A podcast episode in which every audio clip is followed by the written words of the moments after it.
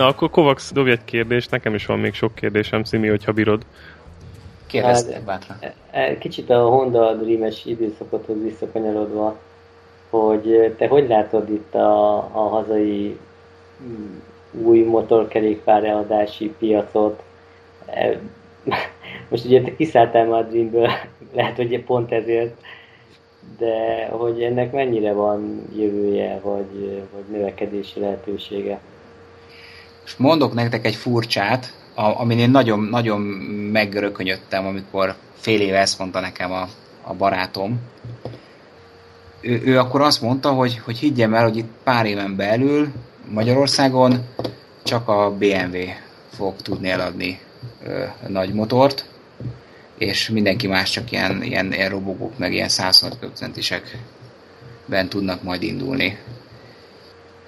Egy darabig ezt éreztem, hogy valószínűleg tényleg ez lesz a sztori.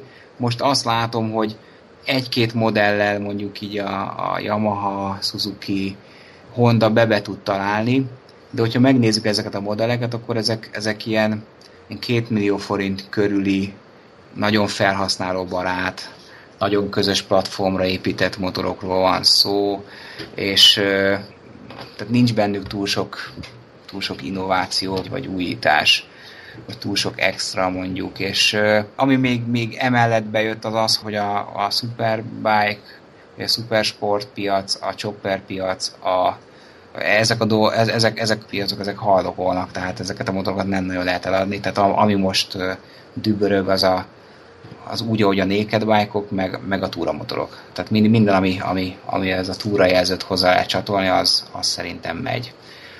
És elsősorban mondjuk a BMW-nek, meg talán az európai gyártóknak most egy kicsit jobban.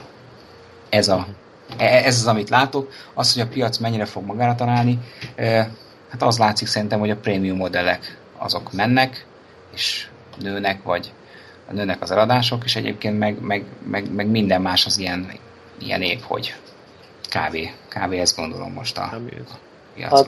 Most sajnos már viszonylag rég vettem új motort, de hogy akkoriban én azért úgy tapasztaltam, hogy az importőröknek a márkakereskedései, meg a márkaszervizek azért nem voltak teljesen felhasználóbarátok, vagy mondjam csak, valahogy nem érezte az ember, hogy fel akarnak neki adni egy motort, vagy utána a szervizben úgy foglalkoznak vele, hogy akár vissza is menjen a következő alkalommal. Te ebben látsz fejlődés, vagy mik a tapasztalataid? Én azt gondolom, hogy ugye én 2007-2008-ban voltam benne ebbe a sztoriba, teljes messzélessége, és ugye előtte meg 2000-től végig, tehát én körülbelül mondjuk egy olyan 10 évet húztam le, és amíg nem jött be a válság, addig nagyon, nagyon sok motort el lehetett adni. És bocs, mikorra datáljátok ti így a válságot a motorpiacon Magyarországon? 2008 végén állt bele a földbe? Így van, 2008 végén állt bele a földbe. 2008-ban szerintem mi még ilyen 250 darabot adtunk el a Honda Dreambe, ami ugye a legjobb Honda szám volt, de szerintem nagyjából a magyar piacon is még mi az ebben piacvezetők voltunk, mint kereskedő, hogy ilyen számot el tudunk adni. De amit akartam mondani, hogy 2007 előtt ugye nagyon sok motort el lehetett adni, az importőrök felduzzasztották a kereskedő hálózatot, és rengeteg hozzá nem értő kereskedés, értékesítő, inkább mondjuk eladónak őket dolgozott a piacon, és valóban, amit te mondtál, tehát ez egy nagyon híg sztori volt. Sokan próbáltak szerencsét, és hát nem tették mellé azt a szolgáltatást, meg azt a elhivatottságot, amit ma már mellé kell tenni, különben éhen van az ember. És egyébként ezeknek a kereskedéseknek, meg a kalandoroknak a nagy része az lekopott. Tehát ugye drasztikusan visszaestek a darabszámok, és ez hozta magával azt, hogy aki nem volt erre a piacra való, mert nem úgy szolgáltatott, meg nem úgy kezelte az ügyfeleket, azok egyszerűen nem tudtak ebből megélni. Csődbe mentek, bezártak, és vége. Tehát a Hondának a márkasre hálózata az lefeleződött. Uh-huh. És ez nagyjából igaz a Suzuki-ra, és hát a Yamaha-ra pedig egyszerűen tudnotok kell, hogy 2003 körül kerültem a Hondához, és iszonyat, tehát a Suzuki az akkor annyira jól ment, hogy az az beláthatatlan volt, de a nagy rivális a Yamaha volt. És éves szinten ilyen 2500-2600 motor volt a Yamaha, és 2500-2400 a Honda. Tehát ilyen nagyon nagy, hogy most akkor az a pár 50 motorral utol kell érnünk. Ez volt 2003-ban. Most ehhez képest a Yamaha szerintem tavaly eladott 200 darab motorkerékpárt. Tehát ilyen visszaesés van most. De ez magyar piaci sajátosság, vagy úgy Európára is jellemző? Én azt gondolom, hogy Magyarországon sokkal drasztikusabb volt a visszaesés, és hát ugye, ha az ember leül és elkezd matekozni, ugye 200 darab motorból egy márka, egy kereskedés nem él meg, nem hogy egy egész ország, hogyha X kereskedés adott el összesen 200-at. Szóval, hogy itt most már ez nagyon-nagyon nehéz kenyér a motoradás, új motoradás Magyarországon, és én azt látom, hogy csak a fanatikusok maradtak benne ebbe a bizniszbe. Olyan cégek, ahol a tulajdonosnak az életét tette erre, szenvedélyesen szereti ezt a szakmát, a családi házának a aljában árulja a motorokat, és nincs nagyon más verzió, vagy pedig még azok az emberek tudtak, vagy kereskedők tudtak ebben, akinek van máshonnan bejövő bevételük, és megtartották azt, hogy a régi szenvedélyük, tehát maradjon még a motorkereskedés. És nagyjából ebben bezárult a kör, tehát üzleti alapon ma már senki sem tart fönn egy kereskedést, mert hogy ez egy nagyon jó biznisz lenne. Ez nem igaz. Ez kemény. Kivéve mondjuk a BMW. De a BMW-nél most Magyarországon ugye ki a vezető dealer? A Fulgász, vagy a Wallis csoport, vagy kik vannak most Magyarországon, akik így vezető szerepben mondhatók értékesítői szempontból? Hát igazából ezt én nem tudom, hogy ki ad el többet. Én most már az adatokat azt a túrázóimtól kapom, és egyébként túrázóimnál azt látom, hogy a fele a Wallisnál, a másik fele lenne a Fulgáznál veszi meg az új BMW-jét. Ugye nyilván az importőr az a BMW Magyarország. Tehát igen. Egyébként mi mint Renault Tools, mi a központtal vagyunk jó kapcsolatban, tehát az ő felkérésre csináljuk a BMW márkatúrákat, meg tőlük kapjuk a tesztmotorokat kipróbálásra. Viszont érződik például, hogy a BMW-ből szerintem legalább még 2 vagy 3 márkakereskedés elférne, de hogy szerviz kéne, még 2-3 az egészen biztos. Tehát hirtelen felfutást ezt a BMW márka szervizek nem tudták lekövetni. Azt szerintem komolytalan, amikor valakinek másfél hónapra mondanak időpontot szezonban. Ennyire tele vannak a BMW szervizek? Ennyire tele vannak, mert kevés van. Igazából az országban azt hiszem 3 vagy 4 márka szerviz van, aki javíthat BMW-t, és akkor itt jönnek képbe ezek a vidéki mágusok, akik tudod, hogy mindent dolgoztak, meg van kapcsolatuk, és akkor kiveszik a komputerből a izéket, de és megcsinálják ők féláron a féktárcsát, meg a izét, meg a fékbetét cserét, meg olajat is cserélnek, tehát itt most a BMW saját maga gerjeszti azt, hogy a kisiparosok, ezek jól meg tudnak élni azokból a BMW-seből, akik nem várják ki a másfél hónapot, hogy bejussanak szezonban a szervizbe. Nekem egy kicsit már típusú kérdés, ez a motorhang.hu, ezt is a honlapotokon láttam. Motoros hang? Azt hiszem. Motoros hang. Motoros hang, bocsánat. Erről tudnám mondani pár szót, hogy ez micsoda? Ez egy internetes rádió volt, szerintem még mindig léteznek, és nekünk abban volt szerintem egy másfél éves szériánk, amikor csináltunk egy műsort, aminek az volt a neve, hogy Serpentine. Ez egy túramotoros magazin volt, és a 10 évben, akit megismertem túramotorozással kapcsolatban, azokat nagyjából meghívtam. És 2 hetente hétfőn este volt mindig egy műsor, és ott én ültem a mikrofon egyik oldalán, és a vendégem a másik, és marha jó beszélgetéseket csináltunk. És ez egy klassz sztori volt, én nagyon élveztem, a életemnek egy jó időszaka volt. Csak aztán megszületett a Bence fiam, és egyszerűen nem tudtam kiszorítani. Mindig igyekszem lelkiismeretesen felkészülni, meg ilyesmi, és hát gyakorlatilag egy ilyen szombatesti adáshoz nekem legalább egy fél nap előkészület kellett, és egyszerűen nem tudtam belepasszírozni az időmbe, hogy egyrészt megcsináljam a műsort, másrészt meg ezt a rákészülést, úgyhogy akkor én ezt így befejeztem, de nagy szeretettel gondolok vissza mindenkire, aki volt nálam, és tényleg nagyon jó beszélgetéseket csináltunk. És ezeket azért meg lehet hallgatni, vagy egy-két adást, ha jól látom, meg lehet hallgatni itt a honlapotokon. Tehát aki bennünket hallgat, az meghallgathatja ezeket is, ha jól látom. Igen. Szerintem jó párat föl tudtunk tenni végül az oldalunkra, és igen. Igen, tehát itt a magyar motoros élet ilyen ismertebb arcai azért feltűnnek. Fiedorferi, meg az Áprili Zoltán, Zsoló. Aha. A Chile Riders-től a Gergőjék ott voltak, akkor a Kertész Zsolt Euromotornak a vezetője, sok száruházból voltak, Balázs meg az Erika. Tehát szerintem elég jó arcok voltak. Így van, aha. Uh-huh. És, na jó, majd meghallgatjuk. És mesélj egy kicsit, én kíváncsi lennék a dióhéjban erre az USA túráról is, hogy milyen volt a tapasztalat, milyen élmény volt. Mentek-e ismét, stb. Parádés volt. Ugye nekünk ez egy gyerekkori álmunk volt, tényleg a Zoli barátommal 19 évesen, még csopperes időszakunkban kitaláltuk, hogy ez milyen fantasztikus, egyszer eljutnánk, és aztán akkor betöltöttük a 40-et, akkor úgy éreztük, hogy most meg kell jutalmaznunk magunkat. Ezzel a túrával eljött az idő.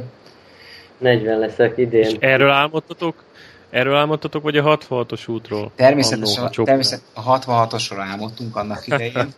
Ugye egy Harley Davidson nyergibe végignyúlunk rajta, de aztán hát mind a kettőnek annyit változott a elképzelése, hogy Goldwing lett belőle, és a nyugati part, és összeraktuk ezt a arany háromszöget, ez a Los Angeles, San Francisco, Las Vegas, a Grand Canyon.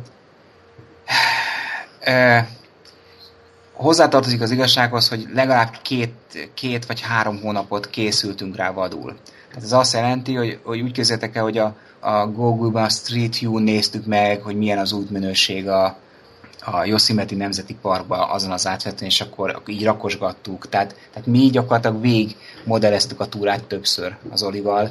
Hétvégeket töltöttünk el itt összejöttünk a két család, és akkor mi felnőttek benn voltunk egy szobába, és a gép előtt ültünk, és terveztük.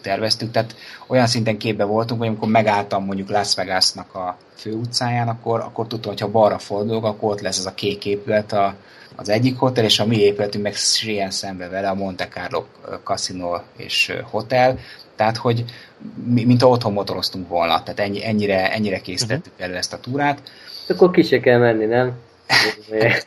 Tulajdonképpen igen. Tehát 10 évvel ezelőtt, mondjuk 2007-hez képest ma leülsz a géped elő, és tényleg nagyon-nagyon képbe tudsz kerülni. Tehát ott vannak a YouTube videók, ott van a Google Maps, a Street View, az útvonalat, mindent meg tudsz nézni. Ugye most már odadobja a képeket, 3D-ben meg tudod nézni. Tehát nagyon-nagyon rá lehet készülni. Mi ezt megtettük, és de hát ennek ellenére fantasztikus volt. Tehát egy hosszú repülőút után megérkeztünk, és én annyi lazaságot még engedtem magamnak, hogy én egy barátommal 4 nappal korábban kimentem Los Angelesbe, hogy egy kicsit ott aklimatizálódjak, és felvegyem ott a ritmust, hogy mire jön a csapat, addigra én már képbe kerüljek, és ez mondjuk sikerült is. Béreltünk egy Chevrolet Camarót, és akkor 4 napig ott gammerkodtunk Los Angelesbe. Feltérképeztük, hogy hol vannak a bérmotorok, hol lesz a szállás, mit érdemes megnézni, körbejártuk a nevezetességeket Los Angelesbe, tehát tényleg úgy képbe kerültünk, mire jöttek a többiek. És hát, hogy egy pár mondatban el kéne mondanom, végig az élményem volt, hogy minden nap ilyen tátott szájjal fejeztük be az estét, és azt mondtuk, hogy ez jobb volt, mint az előző nap. És aztán jött a következő, és azt mondtuk, hogy hát ez meg még parádésabb volt, mint az előző nap, és gyakorlatilag majdnem így ment végig a túra, hogy minden nap tátott szájjal fejeztük be, és csak így néztünk egymásra az előző, hogy ez megint nagyon-nagyon húzós, és nagyon komoly nap volt. És mi volt, ami mondjuk ilyen plusz volt így Európához képest számotokra?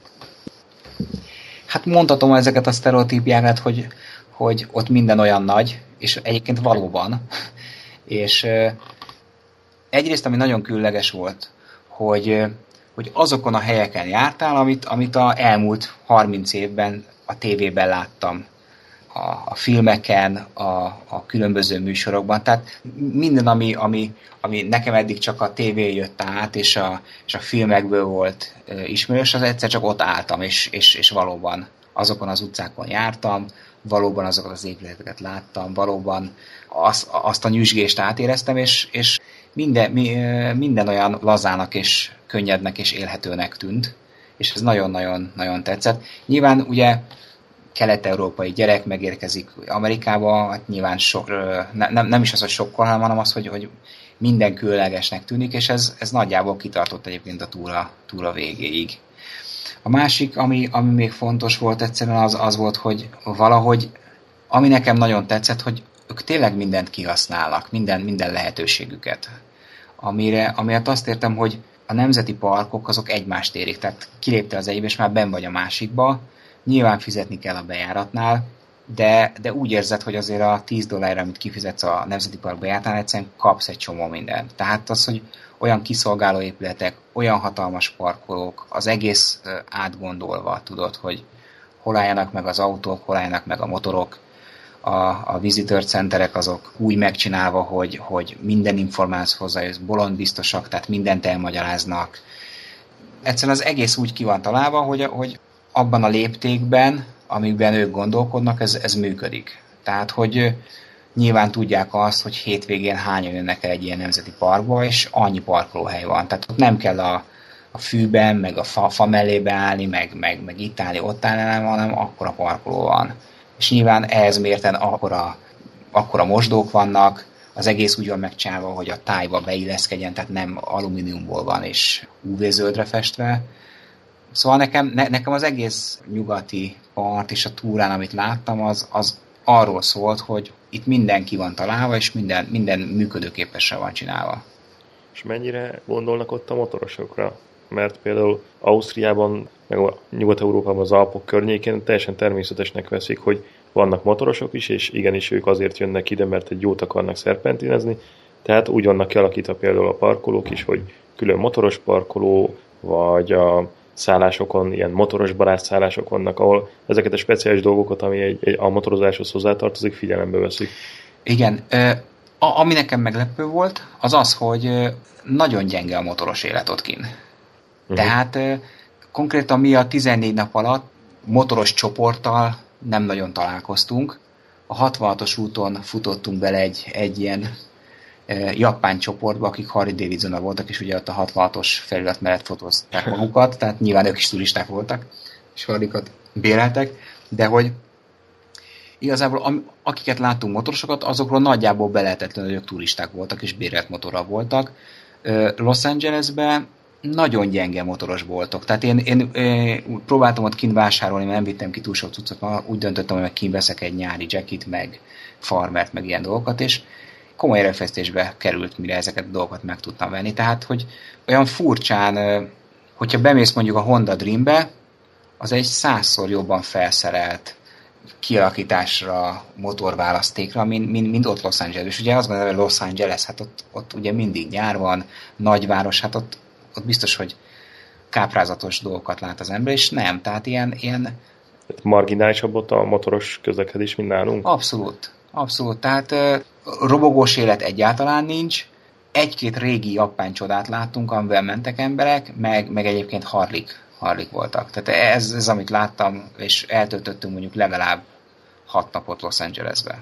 Tehát, hogy úgy a napi közlekedésben egyszerűen nem használják. Tehát nem volt az, hogy az autópályán ott a szélső sávban zúznak be, mint nálunk az M3-ason bármelyik reggel bevezetőn, tehát ott jönnek a motorosok kőkeményen be. Semmilyen nem volt. Áll a dugó, és motoros nem lát az ember. Szóval nekem egy kicsit furcsa volt, és ilyen szempontból tehát nem is nagyon gondolnak a motorosokra, tehát a parkok meg ilyesmi nem úgy vannak kialakítva, hogy hatalmasak, tehát bőven elférnek a motorok. De nincsen külön motoros szekrény, vagy ilyesmit, a Grand Canyonnál sem volt ez jellemző. Elfértünk mindenhol, de motorosokra külön nem fordítanak figyelmet. Hát mondjuk a Goldwinggel úgyis inkább az autós helyeket kerestétek, nem? Az mondjuk igen, egyébként 10-12 Goldwingot béreltünk, tehát az látványos volt. És egyébként tehát a vicc az, hogy Amerikában 10 Goldwingot megnéznek. Tehát bárhova megérkeztünk, mi attrakció voltunk, tehát ott az emberek fotóztak minket, pedig hát mi voltunk a turisták tulajdonképpen. Azért fotóztak, mert nem a Harley-t béreltetek, ti voltatok az egyetlenek. Lehet egyébként. De hozzá kell tennem, hogy a Goldwing az egyrészt egy csodálatos motor, és kifejezetten Amerikára van kitalálva. Tehát nem véletlenül, hogy ott gyártják. Nagyon-nagyon-nagyon jó volt vele ott azokon az utakon motorozni. Hiszen volt olyan, amikor elindultunk reggel, és a GPS ezt írta ki, hogy menj 107 km-t egyenesen, aztán fordulj jobbra, aztán menj 147 km-t egyenesen, és odaértél, ahol akartál menni. Tehát nagyjából egy kanyart jelzett reggel 250 km-re. És hát ezeken az utakon Goldwing, tehát tempomat 55 mérföld és mész. Mert hát több helyen ki volt írva, hogy most már drónokról figyelnek téged. Tehát amikor mész egy olyan úton, hogy nem látod a végét, tök egyenes, és azt mondod, hogy hát... Mit megy a Goldwing végre? Akkor ezt azért nem tudod megtenni, mert ki van írva, hogy drónokról néznek, és rendőrautót nem látsz, meg semmi nincs, de hogyha megtekered, akkor előbb-utóbb ott jön mögötted majd a rendőrség, és azonnal lekapcsol. Tehát egyszerűen... Magyar virtusan fölhajló rendszámtábla vagy hasonlók.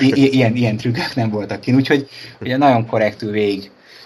Tehát ez a 55 mérföldnél, ott akkor 58-al mentünk, és akkor egy kicsit ugye mégis a magyar vír csak megvolt, túlléptük, de nem annyival, és akkor így mentünk. A Los Angelesnél pedig, ahogy mészből Los Angeles volt, ott meg nem tudsz 55-tel menni, tehát 55-tel mondjuk a speed limit, de ott mindenki 62-vel megy, és akkor neked is 62-t kell tartani, különben akadály vagy az úton, és akkor ezek a nagy trákkok, meg pick-upokkal egyszer letolnak. Tehát ott az a szabály, hogy annyival menj, amelyre az egész forgalom közlekedik, és ami még érdekes... De ebben nem is kötnek bele a rendőrök, gondolom. Nem, egyáltalán nem kötöttek. Egyébként az út teljes, tehát 14 nap alatt egyszer sem kötöttek belénk, tehát végig megúsztuk ezt a dolgot.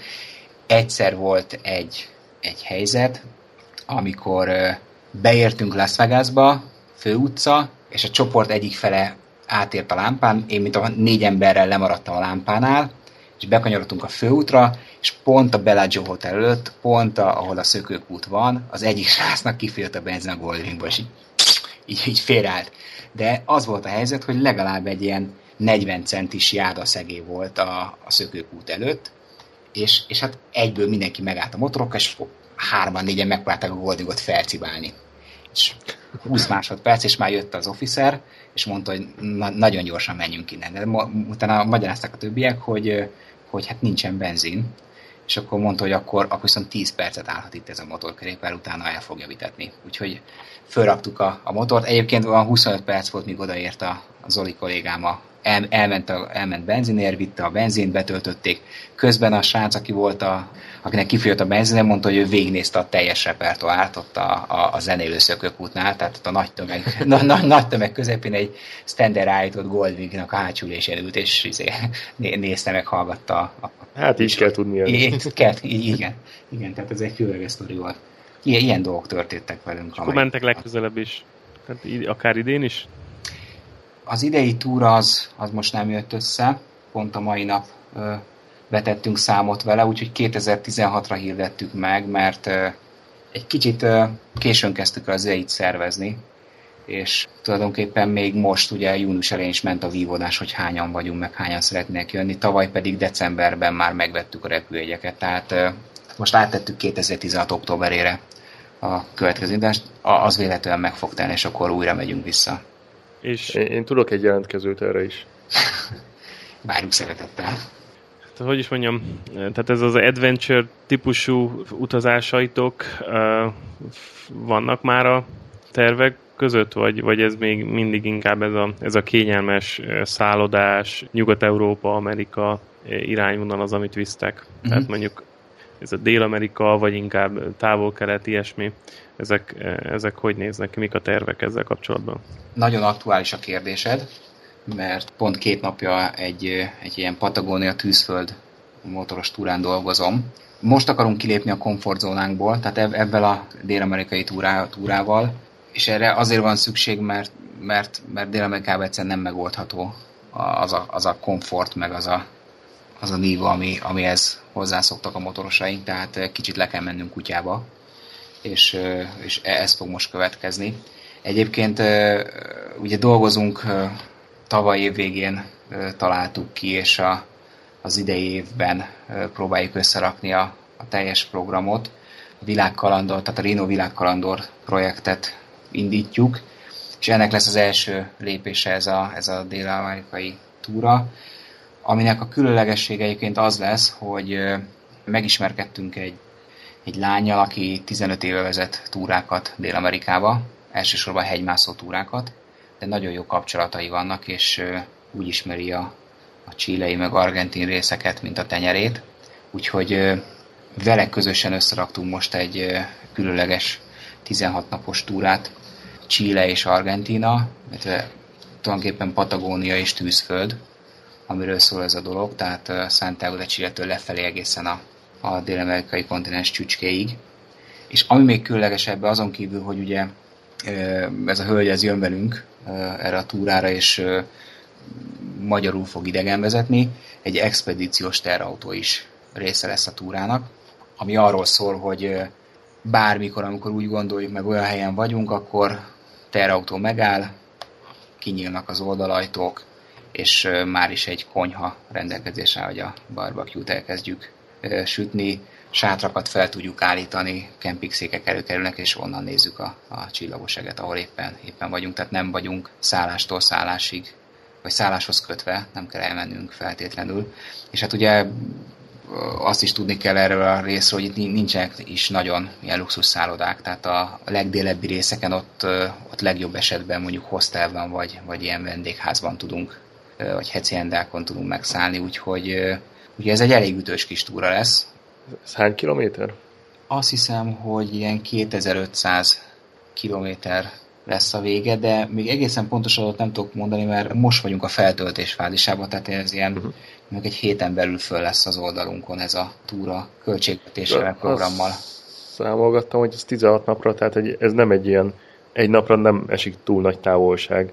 Ez az útminőségből, vagy miből adódik? Igen, egyrészt az útminőségből, tehát itt már lesz olyan napunk, amikor 70% aszfalt és 30% pedig murvás út, vagy pedig éppen épülő út, mert ott még vannak bizonyos szakaszok, ahol építik az utat. Ebből addig másrészt meg elég sok látnivaló van, tehát lesz olyan nap, amikor nem is nagyon motorozunk, mert éppen, mit tudom én, hajóval megyünk ki, és bálnákat fogunk nézni, vagy pedig a bizonyos gletszerhez fogunk kihajózni, és az utolsó gletszereknek az egyikét fogjuk megnézni. Van benne extra program, raftingozás, aztán van olyan nap, amikor ugye át kell kelnünk a chilei-argentin határon, ami egy viszonylag hosszas procedúra, bár ugye az Andoknak viszonylag magas csúcsain kell átkelnünk, tehát oda-vissza fogunk menni többször is Argentinából Chilébe, aztán Chiléből Argentinába. Tehát elég összetett és elég sok szervezéssel járó túra lesz ez, de már most én nagyon izgatott vagyok tőle. És mikor lenne ez egyébként? 2016 februárra van előirányozva, hogyha össze a létszám, akkor meg tudjuk csinálni, akkor, ha nem, akkor egy évet tolnunk kell, tehát akkor 2017 februárjával lesz megtartva. És mekkora létszámra tervezitek ezt? Úgy számoltuk, hogy olyan 12 fő, hogyha összejönne, akkor mindenki boldog lenne. A kinti szervezők is, a helyalon a motorbéreljük, meg akkor már mi is. És árakat lehet már tudni így indikatív jelleggel, hogy körülbelül mekkora összegre lehet számítani, hogyha mondjuk részt akar venni valaki? Én azt gondolom, hogy olyan, hogyha mindent beleszámolok, tehát hogy mennyit fog költeni, meg az extra program, meg ilyesmi, azt gondolom, hogy olyan 9-10 dollár körül lesz. Tehát, és ebben benne van a repülőjegy, motorbérlés? Igen, repülőjegy, motorbérlés, az expedíciós terrautó, ugye a plusz idegenvezetőnek a költsége, mi nekünk túrvezetőknek a költségünk, tehát hogy ebbe szerintem nagyjából minden bele fog férni. Cserébe ugye egy olyan túrát kap az ember, ami nagyon különleges, és ez mondjuk pont az a kategória, amit nem biztos, hogy valaki le tudna szervezni magának, vagy a baráti társágának, mert nagyon összetett, és nagyon sok nagy helyismeret kell, meg kapcsolatok hozzá. És hát ez az expedíciós terrautó, ez meg egy egészen különleges extrát ad hozzá a túrához. Ez egyébként olyan, amiben aludni is lehet? Vagy, tehát ez nem ez a Rotel típusú? Ez egy 32 személyes, ha minden igaz, akkor talán Iveco terautóról van szó. Ilyen spéncén van megépítve, hogy a vezetőfülke fölött ilyen pupos alacsony, és ott fönn vannak az ablakok, tehát ott fönn vannak ülőhelyek, és akkor alatta pedig vannak a egyéb ilyen kihúzható, meg kinyitható. Jaj, értem. Van, mindjárt átküldök egy linket így Skype-on, de van ez a másik, amit sokan így utaznak. Ezt meg tudjátok nézni, ez a Rotel típus, hogy csak hát ugye ez akkor jó, hogyha mondjuk mentek is motorral, hogy akkor ebben a szállás épp ott megoldott, ahol megáll a csapat. Ez komoly. Ez egy ilyen globális cég, ez a Rotel, és vannak ilyen túráik, meg hát szóval ilyen járműveket lehet találni. És ezek vannak Ausztráliában, Amerikában, mindenhol, és ennek az a lényege, hogy tehát ilyen mindenki ilyen nagy körtúrákat tesz, és aztán csak az jutott eszembe, hogy lehet, hogy te esetleg ti is ezt kombináljátok össze a motorozással, és akkor tudod, ebben is ugyanúgy benne van minden, amit mondtál, de hát miért ne lehetne mellette motorozni is akár. Igen. Egyébként, amit láttam képet a terautóról, az mondjuk hasonlít ezekre, de itt mondjuk látszik, hogy itt hátul vannak ugye ilyen alvófülkék, abban nincs. Így van. De hasonlóan be van ablakozva ez a csomagtér része. Nem sokára fölkerülnek az oldalra, és akkor tudom majd mutatni. Na szóval világkalandor, és akkor lenne ez a Dél-Amerika, és egyébként meg a sztori az arról szólna, hogy próbálunk ismerősöket, ismeretségeket szerezni távoli földrészeken, és minden tanácsot elfogadom, meg minden jó szót meghallgatunk, és utána megszervezni. Tehát szeretnénk Dél-Afrikában túrát vezetni, aztán szeretnénk Indiát meghódítani, szeretnénk Ausztráliában mindenképpen motorozni. Ott van Új-Zéland, ami nagyon benne van mindenkinek a bögyébe, tehát hogy ezeket a célállásokat a következő 5-6 évben meg kéne hódítanunk, és ehhez majd csinálunk egy külön honlapot, és gyakorlatilag nekem az a tervem, hogy nem csak magyaroknak, hanem a környező országokban, vagy esetleg nyugat-európaiakat is bevonni ebbe a sztoriba, és gyakorlatilag... Pont ezt akartam kérdezni, hogy van-e Magyarországon erre olyan fizetőképes kereslet, aki így kontinensről kontinensre tud veletek utazni, és mondjuk nem egy ilyen egyszer az életben elmegyek a Dél-Amerikába, hanem tényleg mind mondjuk Nyugat-Európában, vagy Svájcban, Angliában, stb., hogy így megengedheti magának azt, hogy ezt rendszeresen megtegye. Szerintem van. Én azt gondolom, hogy van.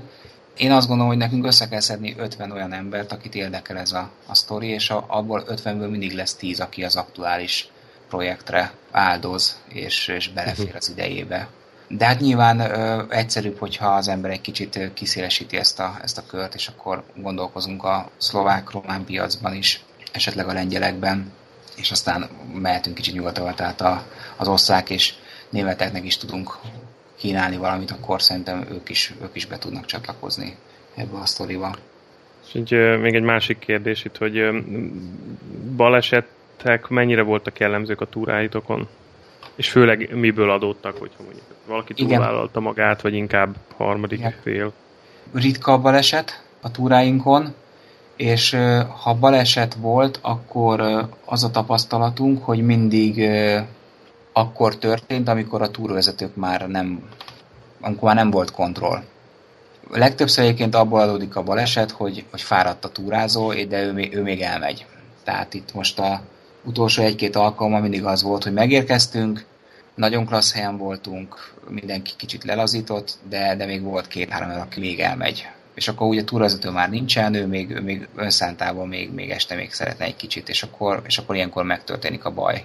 Mert nem megy előre a túravezető, hanem ő diktálja saját magának a tempót, kicsit már fáradt, kicsit már figyelmetlen, kicsit túlvállalja magát, és akkor probléma van. Ilyenkor nekünk utolsó alkalommal ugye már lógattuk a lábunkat túravezetők a medencébe, és akkor jött a hír, hogy valaki elesett, úgyhogy akkor visszaöltöz, fölül a motorra, elmentünk, és akkor intéztük az ügyeket, úgyhogy éjjel 2-ig voltunk kórházba, és utána jöttünk vissza a szállodába, úgyhogy az elég nehéz dolog volt, de megoldottuk. Igen, általában mindig a fáradtságra vezethető vissza, meg a figyelmetlenségre az, hogyha történik valami.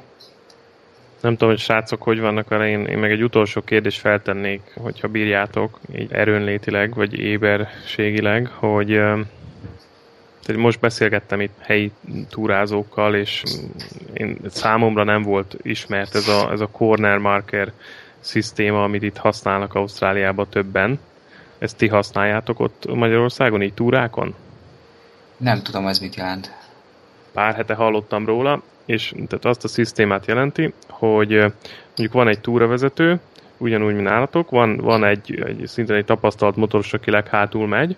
Igen. És a túravezető az, aki a közvetlenül mögötte levőnek jelez, és elmondja neki, hogy éppen mit kell csinálni, vagy mondjuk melyik kanyarban maradjon ott, vagy melyik elágazásnál álljon meg, és mutassa az irányt a többieknek. A túravezető mindig elől megy, ő mondjuk jelez, a mögötte levő megáll, mutatja az irányt, hogy ott merre kell menni, és addig vár, amíg az utolsó motoros, tehát a csoport záró motorosa, föl nem tűnik, és akkor tudja, hogy ott a vége a csapatnak, és akkor beáll az elé. És akkor van egy ilyen vetésforgó, gyakorlatilag aki a harmadik helyen motorozott addig, az abból lesz a második, és utána a túravezető szintén annak kint, hogy igen, akkor most itt te maradj itt, és mutasd a többieknek, hogy merre kell menni. És ez az a szisztéma, amivel így azt mondják, hogy a leghatékonyabban tudnak közlekedni, meg így nem szakad szét a csapat, stb.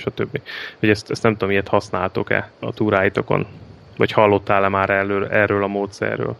Igen, ezt egyébként régen mi használtuk, még a kezdetén, amikor ugye mentünk egy csoporttal, és mi voltunk 3-4, akik túravezetőknek számítottunk, és ezt ugye akkor használtuk, amikor olyan nagyobb forgalmú útra kellett rákanyarodnunk, ahol neccesebb volt a kikanyarodás, vagy olyan körforgalomba, ahol nem nekünk volt elsőségünk, de nem akartuk, hogy szétszakadjuk. De aztán egy idő után erről leszoktunk, mert hogy ez extra emberek kellenek. Tehát, hogyha egy csoporttal elől megy a túravezető, meg hátul egy túravezető, akkor ugye ezt nem tudjuk csinálni, mert akkor valamelyik utast kéne megkérnünk, hogy te állj ki a keresztforgalom elé, és zárd. Igen, na itt mindig az utast kérik meg, tehát gyakorlatilag mindenki vállalja azt, hogy ezzel a rendszerrel megy, és néha neki kell megvárni, amíg az utolsó odaér, és akkor ő beáll elé, tudod, és mindenkire sor kerül, úgymond. Tehát ezt használják itt többen. Egyébként ez érdekes, én ezt egyébként valószínűleg azért nem használjuk, mert hogy... nem szakad szét annyira a csoport. Egyrészt nem szakad szét annyira a csoport, tehát próbálunk viszonylag együtt haladni, másrészt meg mégiscsak ügyfelekről van szó, és az ügyfeleket nem nagyon megmondjuk, hogy egy csoportban van 10 emberben mondjuk 8 új, akkor őket erre nem kérem meg. Ez inkább azokra jellemző, vagy mondjuk úgy jellemző, hogyha mondjuk elmegyünk mi csapatban, aki mindenki ismer, vagy nem. A Rindotúrszon belül van egy olyan csapat, hogy REA, Rhino Elite alakulat, ezek azok az emberek, vagy azok a motorosok, akik már több mint 6 túrán voltak velünk. És akkor nekik szoktunk szervezni ilyen külön gurulásokat, mert ez már egy viszonylag összeszokott társaság, és akkor ott ez működik ez a dolog, hogy persze kimegy, zárja, és akkor együtt marad a csoport, és akkor zúzunk tovább, de neki nem gond utána visszazárkózni, mondjuk az elejére, vagy a csoport közepére felzárkózni. Ezt úgy tudom elképzelni, tehát, hogy mondjuk egy vésztromklub, hogyha elmegy motorozni együtt, tehát a klubtagok ismerik egymást, és ez működhet. Tehát klubszinten ez szerintem teljesen oké. Egy ilyen fizetős szervezett túránál ott egy kicsit olyan bénáljon ki, hogy azt mondom egyik is meg, hogy fia, akkor te most akkor ott állj ki és zárjál. Hát joggal mondta, hogy ha zárjál, tehát te vagy a túravezető, te szervezted, én utasom, de nem fog kiállni a nagy terrautó elé és megvárni, míg mindenki elmegy, aztán utána meg lóhalálában szágudozni utánatok, úgyhogy mi erről viszonylag hamar leszoktunk az első próbálkozások után. És nem azért, mert rossz, hanem azért, mert másról szól a mi túránk. Jó. Srácok, hogy... Még egy kérdés ezzel kapcsolatban, hogy a Rino-val, hogy ezt hogy látod, hogy ennek mi lehet a kifutása, vagy a növekedése? Hogy van egy viszonylag kicsi magyar motoros piac, nincsenek is olyan nagyon nagy helyek, hogy itt a jövőt ti hogy látjátok, mi lehet ennek a további sorsa, vagy fejlődése?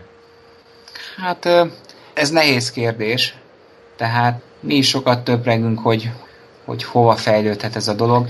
Nekem egyébként vannak egyéb terveim is, motoros piaccal kapcsolatban, vagy a motorozással kapcsolatban, tehát azokba a tervekbe mondjuk belevág, hogy ez a Rhino Tours körülbelül abban a formájában, hogy most működik tovább, és folyamatosan jönnek új ügyfelek, és bizonyos régi túrázókat pedig óhatatlanul elveszítünk, mert hogy már mindenhol volt velünk, és már mindenhol háromszor volt velünk, akkor negyedszerre már nem tudok neki újat mutatni, viszont fontosan jönnek olyan emberek, akiknek meg tudok újat mutatni. Tehát ez egy ilyen cső, ahol sokan jönnek be, viszont kevesen jönnek ki a másik végén, és amíg benn vannak a csőben, addig ők Rhino Tours-os ügyfelek. Nem tudom, tehát nyilván azon is múlik, hogy a motoros piac, új motorok eladása, hogy fog alakulni, mennyire jönnek be újra újabb motorosok, akik megveszik a motorjukat. Nem tudom, mi szenvedélyből csináljuk, és ez szenvedélyből motorozunk, ezért tehát annyira nem tervezünk előre, hanem csináljuk, amíg jól esik nekünk, és amíg ezt szeretjük, megélvezzük. És hát reméljük, hogy egyszer meg is tudunk belőle élni, mondjuk. Nem tudom. Tehát nehéz kérdés. Kérdés. Az valóban igaz, hogy azért az látszódik, hogy a magyar piac az véges piac. Tehát a következő lépés az valószínűleg az lehet, hogy a környező országból és nyugat-európai motorosoknak kínálni olyat, amit egyébként nem kapnak meg máshol. És aztán utána... Viszont ott versenyképesek tudtok lenni, mert azok, pont egy múltkori adásban beszéltük, hogy eszméletlen árakon futnak. Hát ezt gondolom, te tudod a legjobban. Persze. Hogy a nyugat-európai konkurencia az milyen árakon dolgozik.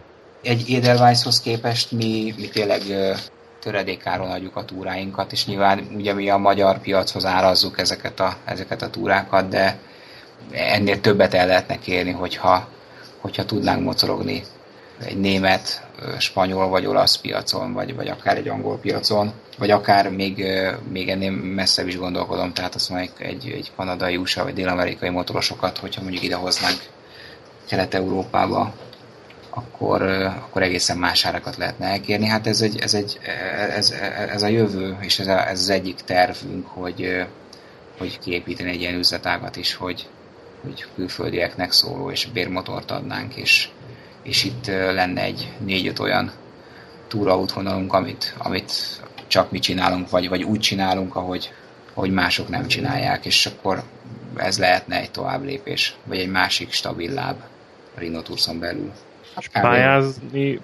Pályáztál egyébként már, úgy értem, hogy versenypályán, de motoroztál, volt valami, igen. Pályafutásod során ilyen versenypályás időszak, ilyesmi. Ma az aktívan pályázik, már amikor ideje engedi. Nekem, amíg hondáztam, addig sokszor megadatott, hogy a Honda viszonylag rendszeresen szervezett pályanapokat a Hungaroringre, és akkor én hivatalból, mint cég kim voltunk. És hivatal, duzzogó elvállaltad. Igen, reggel terrautóval kimentünk, kivittük a tesztmotorokat, ott molinóztunk minden, és utána duzzogva, de azért fölmentünk, és hát akkor elég sokat tudtam fölmenni, és elég sokféle motorral tudtam menni a pályán. Bevallom, legjobbat CBF 600-assal motoroztam. Lehet, hogy hihetetlen másoknak, de az nagyon ott volt. A Hungaroringen. 600, ez melyik évjárad, vagy milyen korszakról beszélünk? 2000? 2007-ről, 2005-6-7, kb. Így. Ez ugye a Hornetnek volt egy ilyen folytottabb verziója. Aha, látom, igen. Nem volt egy szép motor, de sokat eladtunk belőle, viszont nagyon jó nyomatékos volt, nem kellett húzatni, és iszonyatosan jót lehetett vele menni. A másik nagy kedvenc még a CB900 volt, ami az is egy piszok jó motor volt. Hát ezekkel viszonylag sokat. Meg hát ugye a saját motorom, a CB13-asra is tudtam a Pannonia ringen, a Hungaroringen motorozni. És ilyen köridőket akarsz, vagy tudsz mondani? Nem. Nekem az sosem, tehát annyira én sosem, hogy köridőket kelljen mérni, vagy ilyesmi. Ugye mondtam, hogy régen nagyon mentem, és most már kicsit visszafogottabban vezetem a túrákat, meg más tempót, meg más dinamikát megyek. Ez a versenyben is ugyanígy nézett ki, hogy amikor kis süldőként fölmentem, és ráültem egy ilyen Honda tesztmotorra, akkor mint az őrült. mentem, és aztán rájöttem arra, hogy nem erről szól a Hungaroring sem, meg a versenypályák sem, úgyhogy hogyha mostanában feljutok, most éppen áprilisban volt képzésünk a Hungaroringen, és 6 órától 8 óráig föl tudtunk menni a képzés után oktatókkal, és hát itt is az egyenletes 90-es tempóval végig a Hungaroringen. De akkor úgy, hogy nincsenek nagy fékezések, hanem teszed a motort ívre, és mész fel. Hát nekem igazából ez az élvezet. Úgyhogy ha pályán vagyok, akkor is próbálom ezt gyakorolni, hogy nem nyílgáz, satúfék és beteszem a kanyarba, hanem egy egyenletes, viszonylag nagy tempóval megyek végig. És az hihetetlen élvezetes tud lenni. És ha már versenypálya, követed valamennyire a versenysportokat, tehát a motorsportokat? GP, VSBK, ilyesmi? Nem. Na, csak nagyon felületesen. Amíg a Talmácsi ment, addig ott sírva könnyeztem a tévé előtt, és végigszurkoltam azt az időszakot, és akkor a MotoGP-t is néztem, meg ugye a 125-öst a Talmácsi ment, de aztán valahogy így szerintem nyilván az is benne van, hogy ugye akkor az M1-en is nyomták, meg a Eurosporton is lehetett nézni, most pedig talán Digin lehet nézni. Digi. Tehát a Digi lehet nézni. Most konkrétan, ahol most lakom, ott nekünk most van Digi, és néha bele szoktam futni, hogy pont elkapom. De most bevallom ezt, hogy nem nagyon követem. Lehet, hogy akkor ezt téged annyira nem érint, de lehet, hogy így a Honda kapcsolatod miatt mégis, hogy ez a új Honda RC 213 VS MotoGP replikához mit szólsz? Ha láttad, ma volt a bemutatója egyébként Barcelonában. Képeket láttam róla. Nyilván ez egy különlegesség. Már az árából is adódóan. Már az árából is adódóan, viszont nem tudom, tőlem egy kicsit, hogy mondjam, távol áll. Tehát ez mondjuk egy ilyen műalkotásnak tudnám felfogni, vagy nem is műalkotásnak, de valaminek, amit az ember a vitrinben nézeget. Igen. De az, hogy ezt mire lehet konkrétan használni, ezt nyilván csak azok tudják, akik sokat mennek versenybe, és tudnák ezt mire használni. Azt gondolom, egy mezei túramotorosnak ezt csak megnézem a motorkiállításon, esetleg fölülök rá, de még annyira nem is izgat, hogy fölüljek rá, nem csak úgy megnéz, és azt mondom, hogy na, klassz, tehát már utcán is lehet. Kicsit olyan, mint a zsiráf. Aha. Szép, de hát. Szép, de nem, mire használjam. Úgyhogy nagyjából ennyi. És hát látom a koncepciót egyébként, tehát hogy itt azért mindenki figyel mindenkire, most a Kawasaki ugye kijött a H2-es, és akkor most a Honda is tologatta ezt a dolgot, hogy mikor fog ez végre megjelenni, mert egyébként már még az én aktív koromban, tehát 2007-ben is volt arról szó, hogy most már nem sokára MotoGP motor majd itt lesz utcai verzióban, de hát ugye eltelt közben 8 év, nem történt semmi. Szerintem valószínűleg most látták idejét, hogy lehet, hogy egy kis piacot lehetne fogni, bár szerintem annyira gyenge, legalábbis itt Magyarországon, meg szerintem Nyugat-Európában is ez a Superbike piac, hogy nem tudom, hogy ez... Hát ez valószínűleg csak presztízs, aha. Nem üzleti, vagy nyereség az, amire céloznak ezzel. Igen. Egyébként nem tudom, ezt tudjátok-e, mennyi motort ad a Honda egy évbe? Ezt az adatot most hallottam nemrég. Én is hallottam ezt, de nagyon sokat. Aha, tehát 10 millió motort ad el egy évbe. És akkor ebből az európai piac és az európai modellek egy ilyen statisztikai nem kimutatható számot jelent. És akkor ezen belül pedig a magyar piac, az már nem lehet számolni. Hogy nem is kerekítési hiba határ, hanem vagy... Tehát ezt így szokták mondani az ilyen motoros berkekben, hogy... ROV, az a Rest of the World, tehát mi abba tartozunk, ilyen sok más kis nemzettel együtt, úgyhogy igen. És néha föl szoktam tenni a kérdést a barátomnak, aki Hondánál dolgozik, az Zolinak, hogy ez miért nem úgy alakult, meg ebben miért nem tették bele azt, meg hát most miért nem lehetett erre egy tempomotot felszerelni, hát nézd meg a BMW-t, és azt mondja, hogy ő ezt érti, de itt ezek a dolgok süket fületet állnak, mert a Honda headquarterben nem igazán érdekli őket, hogy most a cross tourerből hányat fognak eladni Európában. Tehát, hogyha ráraknák a tempomatot, akkor már lehetne versenytársa esetleg valamelyik BMW, és akkor lehet egy kicsit, ez igazából nem fontos szempont, mert mert a 125-ösökből, meg a 200-as, meg a 300-as motorokból Dél-Amerikában, meg Ázsiában eladnak annyit, hogy ez az egész európai, ez egy nagy veszteség. És kicsit pupa hátukon. Ami nekünk innen nézve nagyon fájó. De nagyjából ez a szituáció. Én abba az adatba futottam bele, hogy a Honda mennyivel nagyobb motorgyártó mindenki másnál, hogy a 2014-es bevétele 8 milliárd euró volt. És hogy ezt összehasonlítod a Yamahával mondjuk, ami 1,5 milliárd. Tehát, hogy ilyen sokkal-sokkal nagyobb gyártó, mint bárki más. Ez így van. Ez így van. És rengeteg motort adnak el máshol. Hát Ázsiában gondolom ez szörnyen megy. Ázsia és Dél-Amerika, tehát ez a két piac, ez hihetetlen. Hát mondom, a 10 millió motornak a nagy részét ott adják el. Úgyhogy hát igen, na és akkor, de nyugodtan térjetek vissza erre a Hondára, mert én erről igazából többet nagyon nem tudok mondani, mert nekem tőlem távol áll ez a műfaj. Hát kár, mert azt vártuk, hogy most akkor felajánlott, hogy majd beszervezed nekünk valami tesztre. Igazából erre ment ki az egész megkívül. Ja, értem. Nagyon kicsi a valóság, szerintem, hogy ez 4-5 embernél többen kipróbálhatják Magyarországon. Szerintem valószínűleg ezek talán lehet, hogy egy-két újságírót ki fognak vinni valami tesztre, és akkor ők írhatnak róla, de még ebbe is kételkedem, hogy valószínűleg ez csak a német újságíróknak adatik majd meg, és akkor onnan... És ők is csak azt közölhetik le, amit odaadnak nekik, sajtóanyagot. Igen. Előre megírva. Mert azért legyünk őszinték, tehát egy ilyen tudású motorhoz egy olyan tudású pilóta is kell. Nem feltétlenül gondolom, hogy bármelyik újságíró ezt nagyon meg tudná úgy mozgatni, hogy utána hitelesen tudjon róla nyilatkozni. Szóval szerintem viszonylag kevésen.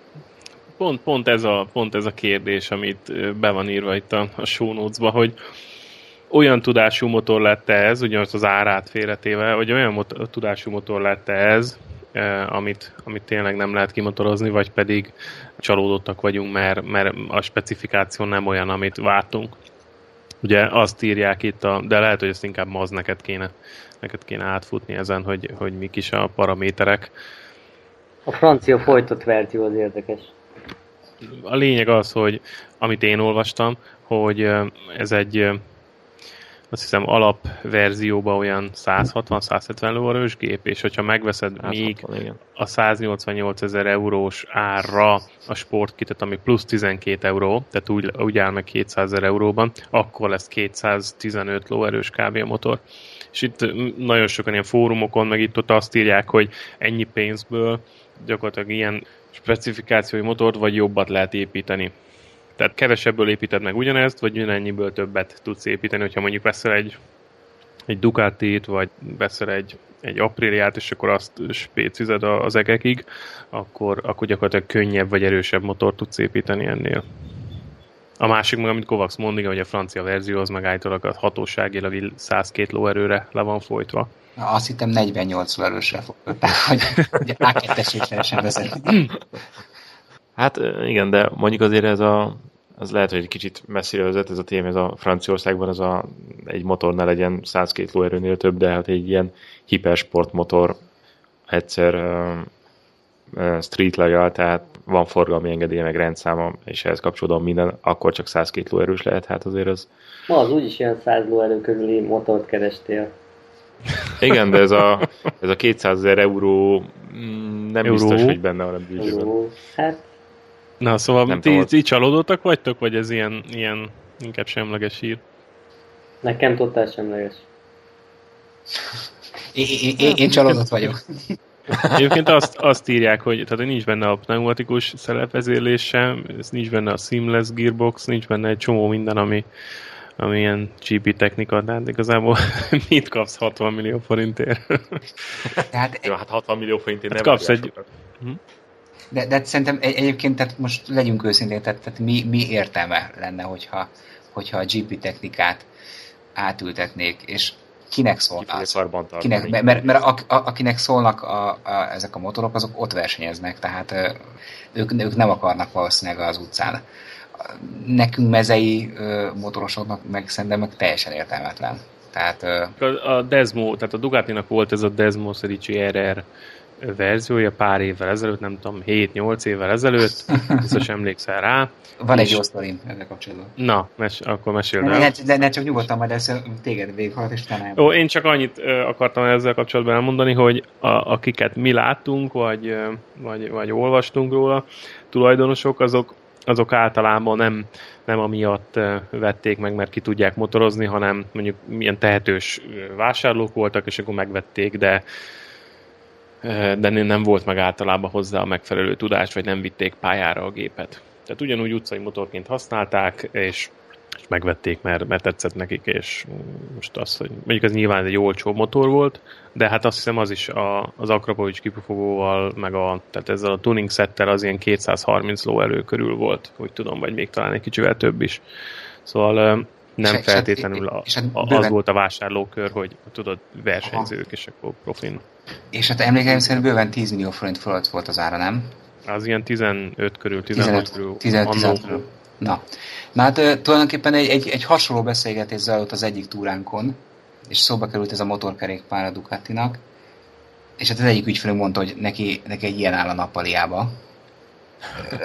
És hát annyit kell tudnotok erre az ügyfélről, hogy egyrészt nyilván sok mindent megtehetett, de igen jól motorozott. Tehát ő bérelt magának egy motorversenyzőt, aki a motor talán a Hungaroringen, a Pannonringen neki adott külön órákat, tehát csak vele gyakorolt órákon keresztül, tehát ő nagyon sokat áldozott arra, hogy ő jól motorozzon, és tényleg jól is motorozott. Volt neki Fireblade, 1000-re Fireblade-je, meg most utoljára szerintem a első között vette meg a VFR 1002F-et. Egy jó motoros volt, de azt mondta, hogy katasztrófa, tehát egyszer vagy kétszer lement fel a Balatonra, és botrány. Tehát minden fájt rajta, szerinte motorozhatatlan volt a motor, úgyhogy visszaálltott a nappaliába, és aztán nem is tudom, hogy mi lett a sorsa, de csak a poén volt nagy, hogy ugye beszélget egy társaság, beszélget egy asztalnál, tudod, erről a motorról, hogy ez milyen, meg ilyen, ez álom, és hogy csak egyszer ráülhetnék egy ilyen, és ő meg így mondta, hogy ilyen lazán nagyon, hát ilyen áll a nappalimba. Ruhainasnak jó neki. Igen. De hát mondjuk nyilván, de ez a másik dolog, hogy igen, lemész fel a Balatonra, de én, vagy nem tudom, közülünk itt a körünkben ki az, aki mondjuk a Balatonra menne egy ilyen vérbeli versenymotorra. Szóval ez is egy kicsit olyan visszásnak tűnik számomra, hogy nem arra tényleg vétek az utcán használni, mert mi mást kaphatná cserébe, mint fájdalmat, meg fáradtságot, meg zajos, meg kényelmetlen, meg ráznak mindent. Tehát nem oda van gyártva. Tehát miért is adna pozitív benyomást? Ez a kérdés generálódik így rögtön, amikor ezt hallom. Az később egyébként kiderült, hogy mert másnál is hallottam ennek a vásárlásnak a sztoriát, és tényleg arról szólt, hogy annyira szép volt az a motor, hogy pont akkor, amikor megérkezett oda a szalomba, pont akkor ment be ez az úriember, és hát körbejárt, és azt mondta, hogy neki ez kell. Tehát ez annyira szép, hogy neki ez kell. Nyilván ez nem volt túl racionális döntés, hanem ez ott az érzelmek hatottak rá, megvette, és aztán nyilván racionális döntés az, hogy vett egy Fireblade-et, és abban ment a pályára, és abban vetett, tehát ezt még erre se használta, tehát egy ilyen balatoni villantás volt a sztoriban, de azt mondta, hogy annyira kényelmetlen, és annyira rossz volt, hogy azt nem is próbálkozott vele többet, úgyhogy ebből egy szobadísz lett ebből a motorból. Egyébként említetted a Kawasaki H2-t, vagy H2R-t, és beszélgetünk már mi is korábban korábbi műsorokban erről. Most van egy videó a sportmotoron, amikor ugye most van a Manszigeti TT, a H2R-t valaki megküldi ott a Manszigeten, és van egy ilyen onboard videó, azt nem tudom, láttátok-e? Nem. Itt betettem a show notes-ba, hát elég durva. Tehát azért abban van kraft. És ugye azt ott a házak között az utcai pályán küldeni, az nagyon durva, szerintem. Ezt majd betesszük mi is a műsor végén a show notes-ba, de ijesztő félelmetes erő van benne. A Szigeteki TT az önmagában szerintem egy hihetetlen halálfélelem az elejétől a végéig. Megspékeled még egy ilyen 300 ezres sor 4-es gépekkel, és akkor most még ráteszel, tehát képzel egy olyan motort, amire rajta van a kompresszor, és akkor még plusz 100 lóerő, és az mit csinál? Tehát az folyamatosan, tehát ott, ahol a többiek úgy nagyjából tehát gyorsítanak és kapaszkodsz, arra még tegyél rá 100 lóerőt, és akkor folyamatosan kerekezik a bármilyen hosszú egyenesbe. Szóval eszméletlen.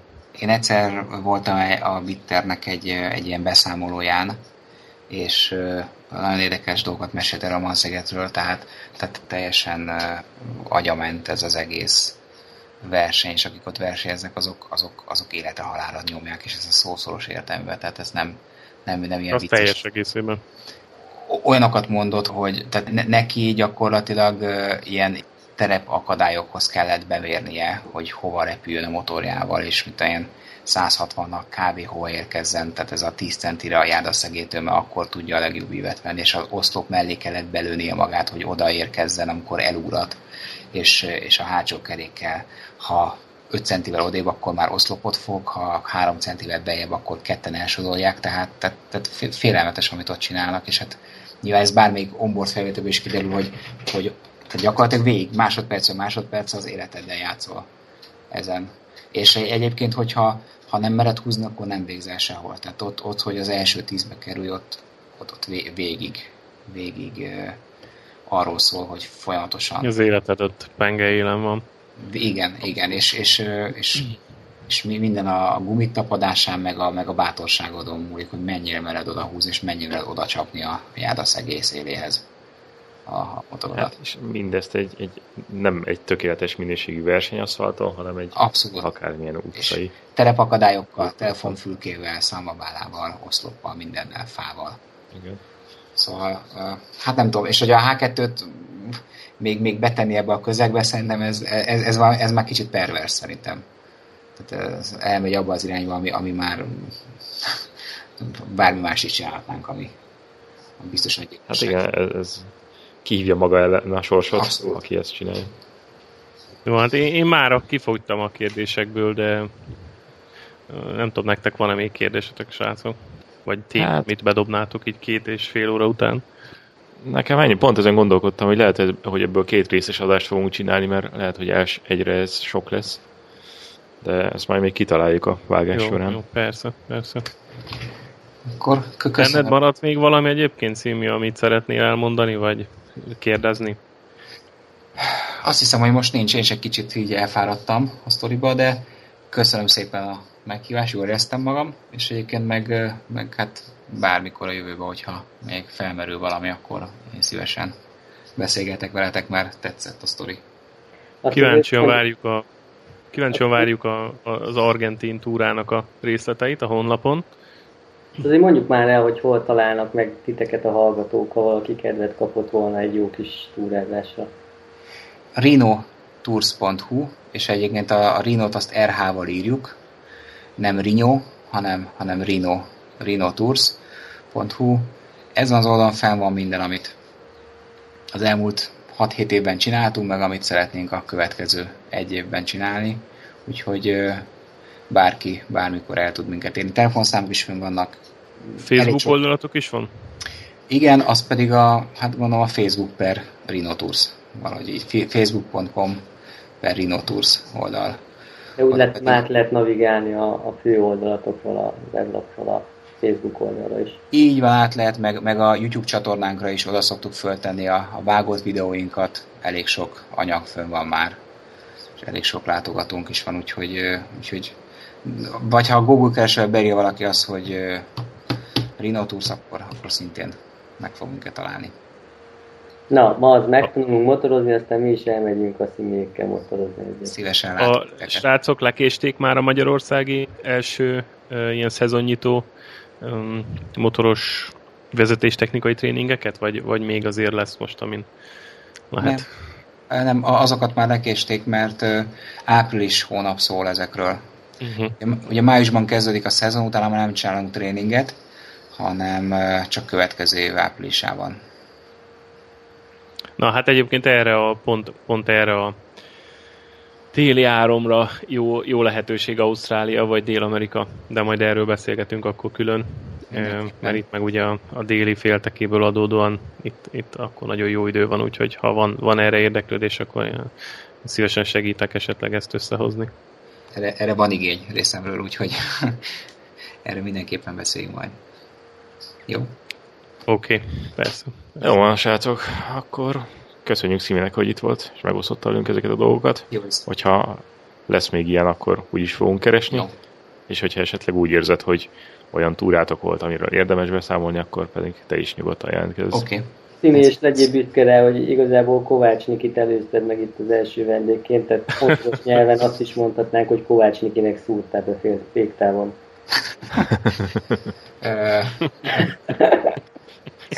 Jó, igen. Ezt most nem is tudod hol rakni. Igen, és most nem is tudok reagálni, de mindesetre köszönöm, és büszke vagyok rá. Az első tiszteletbeli vendég. Oké. Rendben. Köszönöm szépen, jó éjszakát. Jó, köszi szépen. Köszönjük. Szia, jó éjszakát. Hello, szia.